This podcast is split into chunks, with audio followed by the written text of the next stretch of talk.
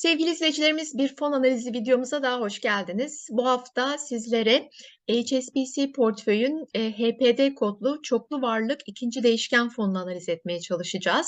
13 Mart 2023 tarihi itibariyle e, analizimizi gerçekleştirdik. E, sizinle de şimdi bunu paylaşacağız.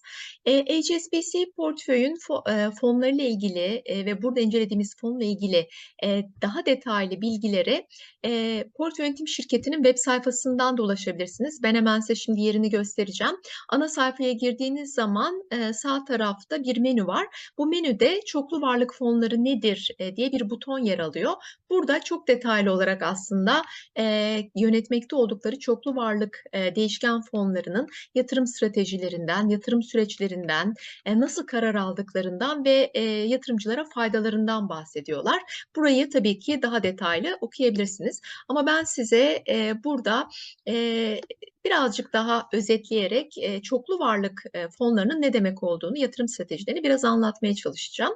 Aslında burada e, fon, fonun yatırım amacının hem farklı coğrafyalardan ve farklı türdük, türdeki varlıklara yani hisse senedi, altın, euro, bond, tahvil gibi varlıklara yatırım yapıp uzun vadede kısa vadeli tahvil getirilerinin üzerinde bir kazanç elde etmeyi amaçlayan, bir sermaye büyümesi elde etmeyi amaçlayan fon olduğunu söyleyebiliriz çoklu varlık fonunun.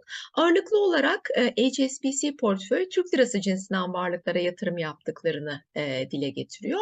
E, ve burada da işte hisse senetleri, tahviller, emtia gibi ve getiriyi arttırma ve riski dağıtma amacıyla yabancı ülkelerinde gene sermaye araçlarına yatırım yapabildiklerini de eklemiş yatırım stratejisi içerisinde.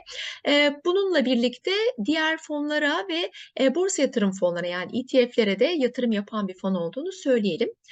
Fonun aslında getiri hedefi uzun vadeli bunu belirtiyor HSBC portföy. Dolayısıyla fonda bir yıldan daha kısa süre kalmayı düşünen yatırımcılar için çok da uygun olmadığını yine burada web sitesinde belirtmiş.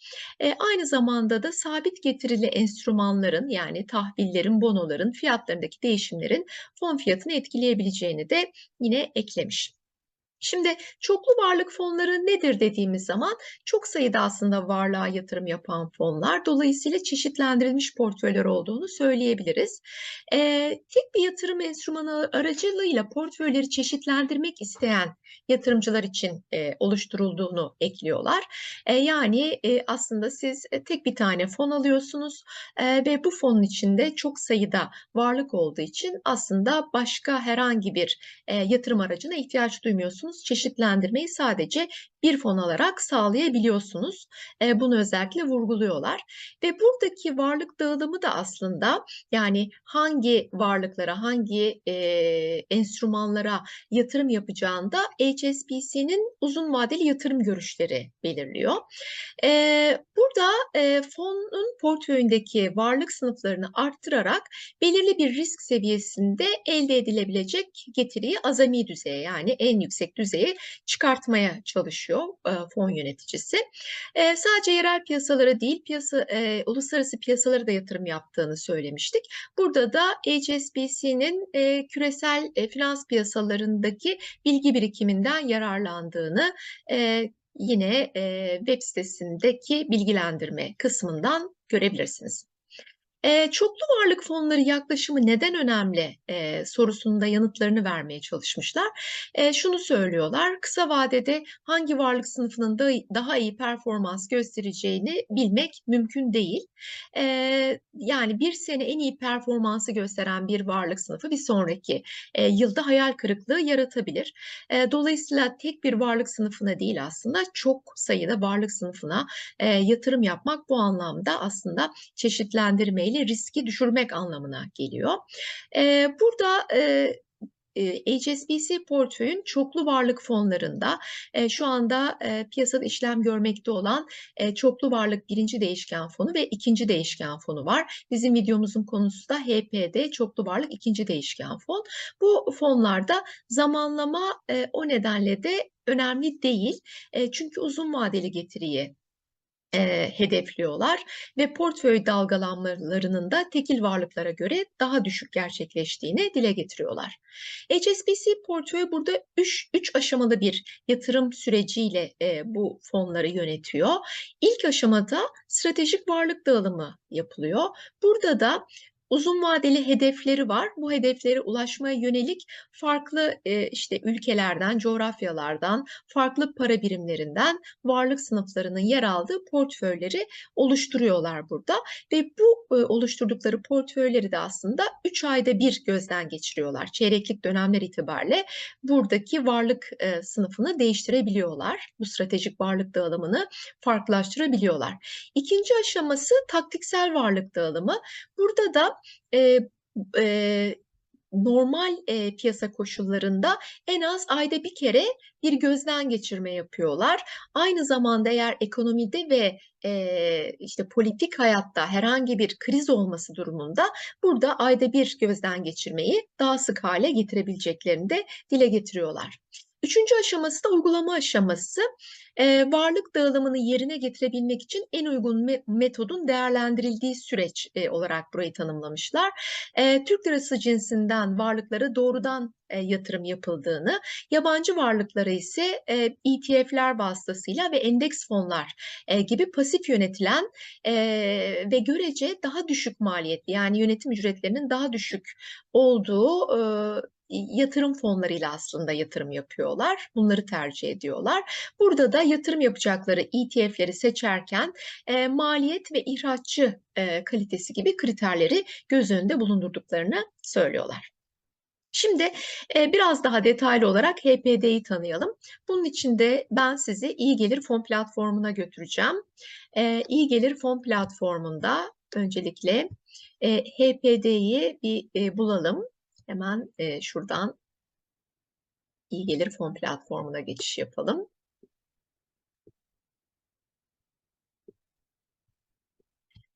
Evet, şu anda ekranımda İyi Gelir Fon platformunu görüyorsunuz. Platformumuzda bir fonu bulmak istediğinizde yukarıda, eee, şurada bir arama butonu var. Buraya kodunu yazalım fonumuzun. HPD dediğimiz HPD dediğimiz zaman HSBC Portföy Çoklu Varlık İkinci Değişken Fon geldi. Buraya tıkladığımız zaman fonumuzla ilgili bir fon detay sayfası açılıyor. Eee, burada sayfanın en aşağısına doğru gittiğimiz zaman fonumuzla ilgili tanıtım bilgilerine ulaşabiliyoruz. Eee, 12 yaşında bir, bir fon, eee, 2011 yılında kurulmuş. Eee, 1798 yatırımcısı var. Yaklaşık 200 milyon liralık milyon liralık bir portföy büyüklüğüne ulaşmış. Fonun yönetim ücreti %1.53 yıllık bazda baktığınızda. Alırken, 1 günlük bir alış valörü var. Satışta da 2 günlük bir satış valörü var. Fon TEFAS'ta işlem görüyor. Dolayısıyla kendi bankanızdan veya aracı kurumunuzdan fonu satın alabiliyorsunuz. Fon yöneticimiz kendisine, eee, karşılaştırma ölçütü olarak, eee, KYD 1 aylık mevduat TL endeksinin üzerine %1, eee, koyarak, eee, bir karşılaştırma ölçütü belirlemiş. Eee, fon bir değişken fon olduğu için şu anda, eee, mevcut olan, eee, vergi muafiyetine sahip değil. Dolayısıyla bu fonu, a eee, sattığınızda bir kazanç elde ederseniz eğer bunun üzerinden %10'luk bir stopaj kesintisi gerçekleştiriliyor. Şimdi, eee, fonumuzu bu şekilde tanıdıktan sonra gelelim, eee, fonun birazcık daha detaylı bilgilerine bakmaya, portföy dağılımına ve hisse senetlerinin içerisinde tuttuğu hisse senetlerine bakalım. Eee, tabii bu portföy dağılımı içerisinde hisse senetlerine Borsa İstanbul'daki yerli hisseleri de yer verdiğini göreceksiniz. Buradan hangi hisseleri, eee, portföyünde en son, eee, dağı eee, hazırladığı portföy dağılım raporunda tutmuş, bunlara bir bakalım. Şimdi portföy dağılım raporuna 13 Mart 2023 itibariyle bakıyoruz ve burada gördüğünüz gibi resim oldukça renkli. Eee, çok fazla sayıda farklı varlıklar var, varlık sınıfları var. Eee, burada, eee, 13 Mart itibariyle en yüksek oran yerli hisse senetlerine ait. Portföyde %26 oranında Borsa İstanbul'da pozisyon var. Eee, onu, eee, %13'le yabancı borsa yatırım fonları takip ediyor ve aynı şekilde özel sektörün çıkartmış olduğu Eurobondlar, dış borçlanma araçlarında payı gene %13. Yani burada hem hisse senetleri var hem de sabit getirili menkul kıymetler var bu portföyde. Onun dışında yine özel sektörün kısa vadeli e, borçlanma araçları olan finansman bonolarına %10 oranında yer vermiş. E, özel sektörün çıkartmış olduğu gene tahvillere, uzun vadeli borçlanma araçlarına %7 oranında yer varmış. Yabancı hisse senetleri var %8 oranında. Kamunun çıkartmış olduğu Eurobondlar var %4 oranında. E, bunun dışında ağırlık olarak e, yüksek gördüğüm devlet tahvilleri var %3 oranında. E, mevduatta, TL mevduatta yine e, portföyün %2'si duruyor. E, dolayısıyla burada gördüğünüz gibi işte Viyop'ta da işlemleri var, ters repo da yapıyor. Çok farklı varlık sınıflarına portföyü dağıtmış vaziyette olduğunu görüyoruz. Çoklu varlık ikinci değişken fonun. E, portföyündeki hisse senetlerine baktığımız zaman buna da 28 Şubat 2023 tarihi itibariyle portföy dağılım raporundan bakıyoruz. Burada da bu hisse senetlerinin şu anda 13 Mart itibariyle ağırlığı %26, 28 Şubat'ta birazcık daha fazla veya düşük olabilir. Bu portföyün içerisinde ilk 5 hisseye baktığımız zaman ilk sırada %3.3 ile Tofaş Oto'yu görüyoruz. Onu Türk Hava Yolları takip etmiş. %2.9'luk bir payı var. Pegasus var %2.8. Türk Selim payı var %1.8 ve Migros'a yatırım yapmış %1.3. Burada da gördüğünüz gibi hisse senetlerinde de farklı sektörlerden birçok hisse senedine yatırım yapıyor. Burada ilk beşini görüyorsunuz. Diğerlerine de yine iyi gelir fon platformundaki portföy dağılım raporundan ulaşabilirsiniz sevgili izleyicilerimiz. Şimdi de gelelim HPD'nin analizine. Önce bir getirilerine bakalım ve bunu e, farklı e, yatırım araçlarıyla kıyaslayalım. Her zaman yaptığımız gibi. E, burada şimdi biz farklı dönemler itibariyle kıyaslıyoruz. Hem kısa hem orta hem de uzun vade bakıyoruz her zaman. Fakat bu tabloda ilk sırada her zaman bir aylık getiri yer alırdı. Burada bir aylık getiriyi görmüyorsunuz.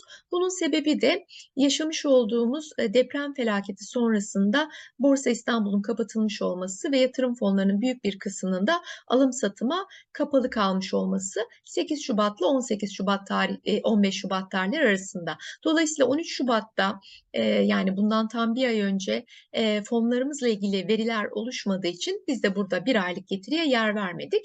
Üç aylık getiriden başladık. şimdi genel resme baktığımız zaman ilk sırada mevduat endeksini koyduk. Kendi karşılaştırma ölçütüydü. Tabii her zaman Borsa İstanbul'la kıyaslıyoruz. O, BIST 100 endeksinin getirilerini görüyorsunuz. Doların, altının getirilerini görüyorsunuz. Bir de fonumuz enflasyonu yenebilmiş mi? Bunu gösteriyoruz. Son kolon, kolonda da tüfe verilerini görebilirsiniz. Resme baktığımız zaman Fonumuz e, mevduat endeksinin e, üzerinde getiri sağlamış. E, tabii şunu da biliyoruz, e, mevduatlar e, e, son e, özellikle e, bir yılda Türkiye'de çok çok düşük kaldı. E, dolayısıyla e, burada mevduat endeksini hani bir kolon olarak görelim. E, fonumuzun bunun üzerinde getiri yarattığını görelim ama mevduatında düşük kaldığını bilelim. E, bunun dışında baktığımız zaman diğer yatırım araçlarına e, BIST 100 endeksiyle kıyaslama yaptığımız zaman e, son 3 ayda BIST 100 endeksinin üzerinde bir getiri sağladığını görüyoruz fonumuzun. E, yılbaşından bu yana da tabii aynı şekilde zaten neredeyse hani yılbaşından bu yana 3 aylık bir süre hemen hemen 2,5 aylık bir süre var. E, BIST 100 endeksinin üzerinde bir getiri sağlamış. Onun dışındaki zamanlarda BIST 100 endeksinin altında kalmış. Tabii e, burada tek bir varlığa hisse senetlerine yatırım yapmadı, çeşitlendirme yaptı. BIST 100 endeksinin riskini de almadı, daha düşük bir riskle yönetiliyor ama bir yandan da tabii buna karşılık BIST 100 kadar da kazandırmadığını söyleyebiliriz.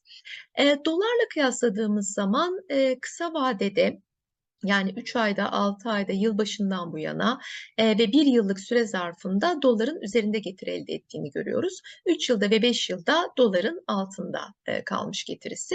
Altına baktığımız zaman aslında dolar için söylediklerimizi altın için de söyleyebiliriz. Kısa vadede altının üzerinde, uzun vadede altın getirisinin altında bir performansı var. Enflasyonla e, kıyaslama yaptığımız zamansa e, eee, şöyle, kısa vadede enflasyonun altında kalıyor. Türkiye'de enflasyon çok yüksek gittiği için 1 yıllık bir süreye baktığımız zaman, eee, enflasyonla hemen hemen aynı getirisi var. 3 yıllık ve 5 yıllık süreler zarfında da enflasyonun biraz üzerinde kazandırmış bir fonumuz. Yani, eee, uzun vadede enflasyona yenilmemiş burada yatırım yapan yatırımcılarımız, eee, onun birkaç puan üzerinde kazandırdığını söyleyebiliriz. Eee, dolar getirisine baktığımız zaman aslında dolarla bir kıyaslama yapmıştık. Eee, uzun vadede dolar getirisinin altında kaldığını söylemiştik. Burada negatif, eee, dolar getirisi var. Kısa vadede ise doların üzerinde kazandırmış fonumuz. Eee, 1 yıllık süre zarfında dolar getirisinin burada %20 kadar olduğunu söyleyebiliriz. Eee, bir de, eee, fonumuzu, eee, risk değerinin 4 olduğunu söyleyelim. Şimdi risk parametrelerine de birazdan bakacağız İyi Gelir Fon platformundan. Eee, yani bu fonumuz aslında, eee, orta düzeyde risk alan bir fon. Risk değeri 7'li skalada 4. Eee, kendi, web sitelerinde HSBC Portföy Dengeli Değişken Fon diye de isimlendirmiş fonunu. Dolayısıyla, burada biz, fonumuzu diğer risk değeri 4 olan değişken fonlarla da kıyaslayabiliriz. Eee, risk değeri 4 olan 22 tane fon var HPD'yi dışarıda tuttuğumuz zaman. Bu fonların, eee, kısa, orta ve uzun vadede ortalama getirilerine baktığımızda ve bunu da HPD ile kıyasladığımızda, eee, burada 6 aylık getiri dışında, bir de 1 yılda, diyelim, fonumuzun getirileri ortalama, risk değeri 4 olan diğer 22 değişken fonun getirisinin üzerinde. 1 yılda, değişken fonlar %56,5 kazandırmış. HPD'nin getirisi %54,1. Eee, 6 aylık sürede de, diğer değişken fonların, eee, 4 puan altında kalmış. 25,5 onların getirisi, HPD'ninki 21,3. Eee, 3 yıllık vadeye baktığımız zaman, eee, yaklaşık, eee, 35 puan daha üzerinde. 5 yıllık vadeye baktığımız zaman da, yine, eee, 30 puan kadar, diğer değişken fonların ortalamasının üzerinde. Tabii burada, bu risk değeri 4 olan 22 diğer değişken fona bakıp ayrı ayrı da HPD kıyaslanabilir ve seçimler tabii ki ona göre de yapılabilir. Biz burada ortalamalar üzerinden gittik. Şimdi, eee, bir de fonumuzun risk analizini yapalım. İyi Gelir Fon platformunda fonumuzun sayfasına gidelim tekrar ve burada yukarıya doğru gittiğimiz zaman fonumuzun eee, risk değerlerine bakalım. Burada risk parametrelerini görüyorsunuz. HPD'nin risk değerinin 7'li skalada 4 olduğunu söylemiştik. Standart sapması yıllık bazda %9,1 civarında.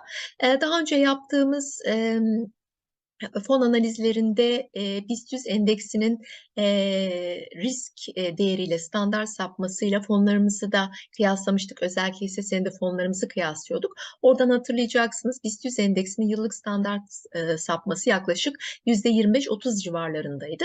Bu fonumuzun daha dengeli, eee, daha düşük risk alan bir fon olduğunu, eee, görüyorsunuz. Standart sapmasının %9, eee, virgül 13 olmasından. Eee, aşağı yönlü riski de yani ortalamadan aşağı yönlü sapmaları da %5,22 olarak gözüküyor. Eee, fonumuzun Sharpe oranı 4,11 yani aldığımız 1 birim riske karşılık elde ettiğimiz artık, eee, getiri, eee, 4,11 olarak oluşmuş. Eee, son 1 yıl içerisinde yani 253 günü, eee, içerisinde 92 gün negatif getiri yazdığını görebilirsiniz ve maksimum kaybı da son 1 yıl içerisinde %3,22 olarak gerçekleşmiş fonumuzun.